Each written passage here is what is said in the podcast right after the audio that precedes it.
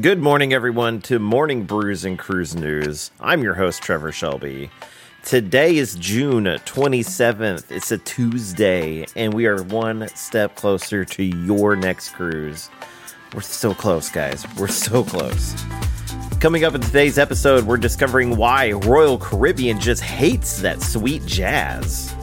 An update to the Bahamas tax and Carnival's beatdown in the stock market. But first, we're going to sip on this Harry and David's coffee. See breakfast blend. Ooh, I like that one. I haven't, I haven't hit a bad one for a while, guys. I'm going to give Harry and David a solid 7 out of 10. So there you go. I was recently asked by my good friend Gary, how how do I like my coffee and what I base everything off of? And really it's it's what I it's about it's all about what I need, guys, because there's some days that are harder than others, especially, you know, when you're on some medications that make you a little bit more drowsy at times. And so I I do appreciate a good coffee is what I'm getting at. And so I do like dark coffees. I, I, used to like lighter coffees, the you know most of the time, but now I've kind of I've kind of gone over to the other side a little bit. I do put a little bit of sugar and a little bit of creamer in my coffee, and you know, it's just something I've become accustomed to. And oh, we're about to have a cat. Oh, we've got a cat up here. So there you go. I haven't set up the cat cam yet, but we will get it. We'll, we'll, we'll have a cat cam soon. This show is also kind of opening my eyes to the world of coffee, folks, because I've never been the biggest coffee drinker. And now I'm slowly getting there, man. I've tried so many different coffees. We have so many more to go, including some special ones that we kind of got in the works. But like I said in the opening, we have a lot of cruise news to really kind of go through today. But first, let's talk about something miraculous that happened. We're talking about a miracle flight. So hold on to your coffee mugs, folks, because this is about to get interesting.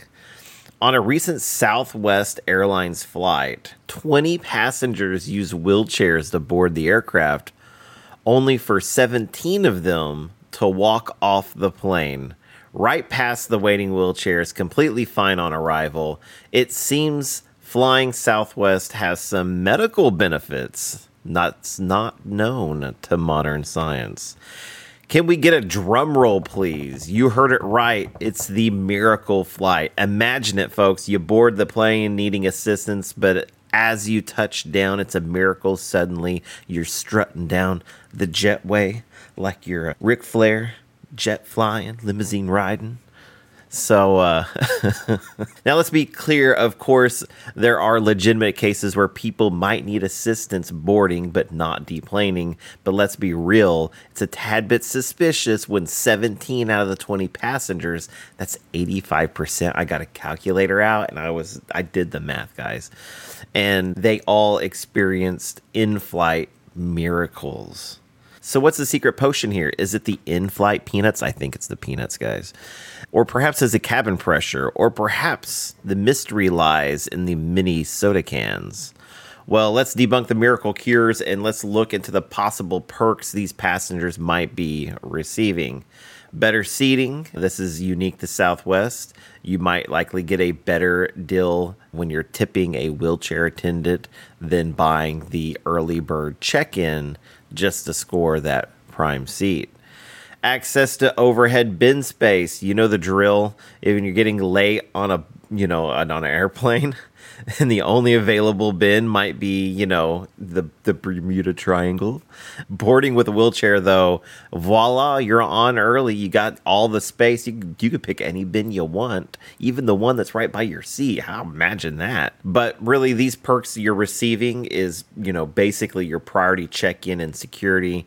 But if you're savvy enough to request a wheelchair, then you're likely savvy enough to have a pre check in, an online check in, and handle your bag drop and all those things that you're doing.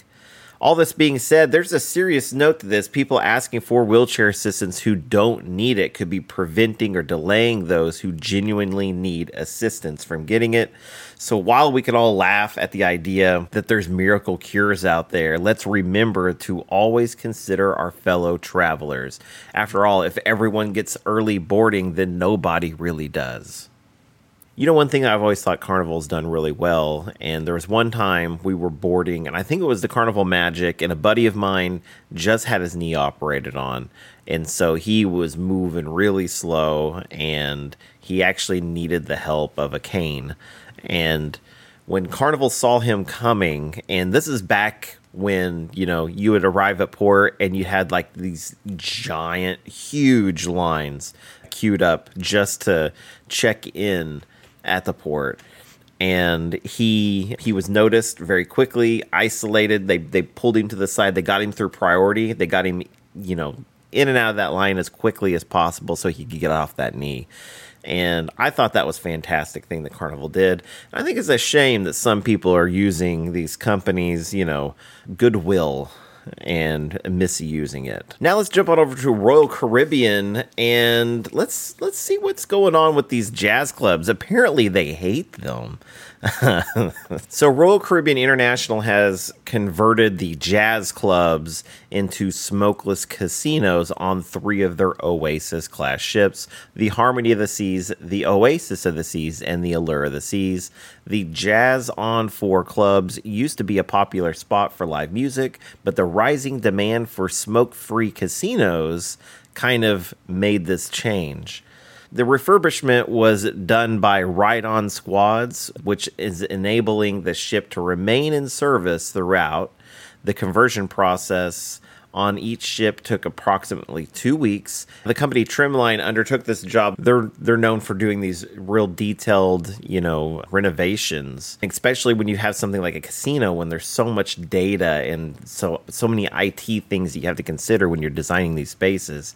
And so they ensured that there was efficient work th- without disrupting the ship's operations for guests or crew members.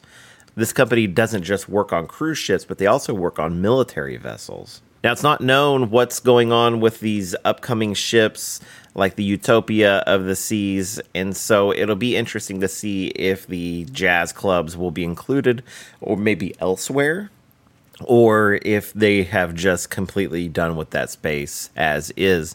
Like I said, folks, it's either that they really want these smokeless casinos, which have been wildly popular in the last few years, or they just hate jazz. I think it's to the jazz.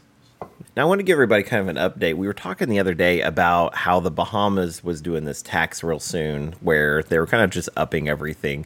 You know, they put a lot of money into their infrastructure, and they are, you know, expecting returns on that money, which is, you know, completely understandable. But they were making these changes really fast, and I think it was probably too fast for a lot of these cruise companies. Christine Duffy came out and said, Hey, you know, those things add up. We've got a lot of people that, you know, this is their vacation. We can't, you know, go through and start asking people to start paying more and more. I feel like the carnival's really kind of trying to navigate around maybe what could end up being a bit of a PR fiasco where, you know, they end up having to charge people more that they weren't planning for, or they end up eating that cost, which hurts their bottom line. Recently, the cruise industry has shown a lot of goodwill when it comes to the Bahamas. It's it's a wonderful stops, man. You know, I've never been to Coco Cay, but I have seen so many articles and things about it now. I'm just like, I have to go. And I absolutely love Nassau, Freeport, Half Moon Cay. Uh, those are all favorite stops of mine. And I think a lot of that goodwill has kind of paid off because now the Bahamas has come through and they've said that, hey, we're going to push back these taxes and we're going to do it at the beginning of next year. And now they can have a nice sigh of relief because, you know, this is, they, they got pushed off. So they've got a little bit more time to plan for some of this. All right, folks, before we set sail from this segment, let me just toss out a quick, very important reminder. If you've been enjoying your time with us on this cruise through the latest news and insights, how about you hit that subscribe button? Whether you're tuning in from YouTube or your favorite podcast platform, that little button is like a lifesaver. It keeps you afloat in the sea of news. You'll get a friendly nudge whenever we have a fresh update, so you won't miss a single wave. And now we're on to our last bit of news with the Carnival Corporation stock, which took a bit of a tumble Monday despite some positive news. Folks, it dropped more than 10%. It's the largest decline in the S&P 500 even though they had earnings beat and better than expected guidance for the full year 2023. A lot of travel analysts think that this could be because Carnival had such strong starts to the year and that Carnival has fallen victim of its own success. You see, people got a little too optimistic. We heard some unreasonable whispers about the profitability for the current quarter. But if you had seen these results maybe three months ago, everyone would probably be doing backflips about this stock.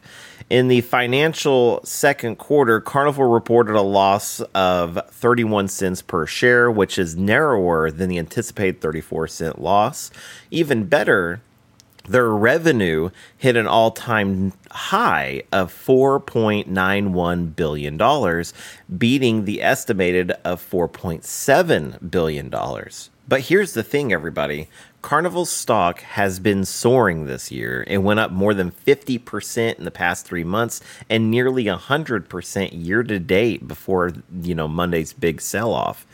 And it wasn't just Carnival, guys shares of competitors like Norwegian and Royal Caribbean also took a hit, falling about 6% and 3%. But there's still hope because Carnival CEO Josh Weinstein said that bookings and customer deposits are hitting an all time high.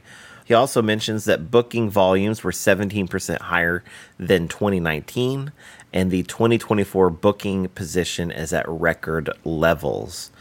Wall Street was bullish on Carnival ahead of all of this. They had multiple analysts upgrading the stock. Even the Bank of America analysts said that the cruise recovery is now stable. So Carnival Corporation might have stumbled but I don't feel like they've fallen. This is a tough game, folks. It's a stock market. so I don't have a dog in this fight. So don't take any of this as stock advice. But, you know, I was very critical on Carnival stocks way back when. And now, I mean, things are looking good. You know, they have an incredible debt, but they are riding the ships. So we'll see how it goes. But that's it for now, folks. Stay tuned for more updates on morning brews and cruise news. Make sure you are subscribed. My name is Trevor Shelby, and remember, folks, life is a voyage. You never know where the waves may take you. So stay alert, stay caffeinated, and above all else, stay cruising. Smooth sailing, Pier Runners. Yeah.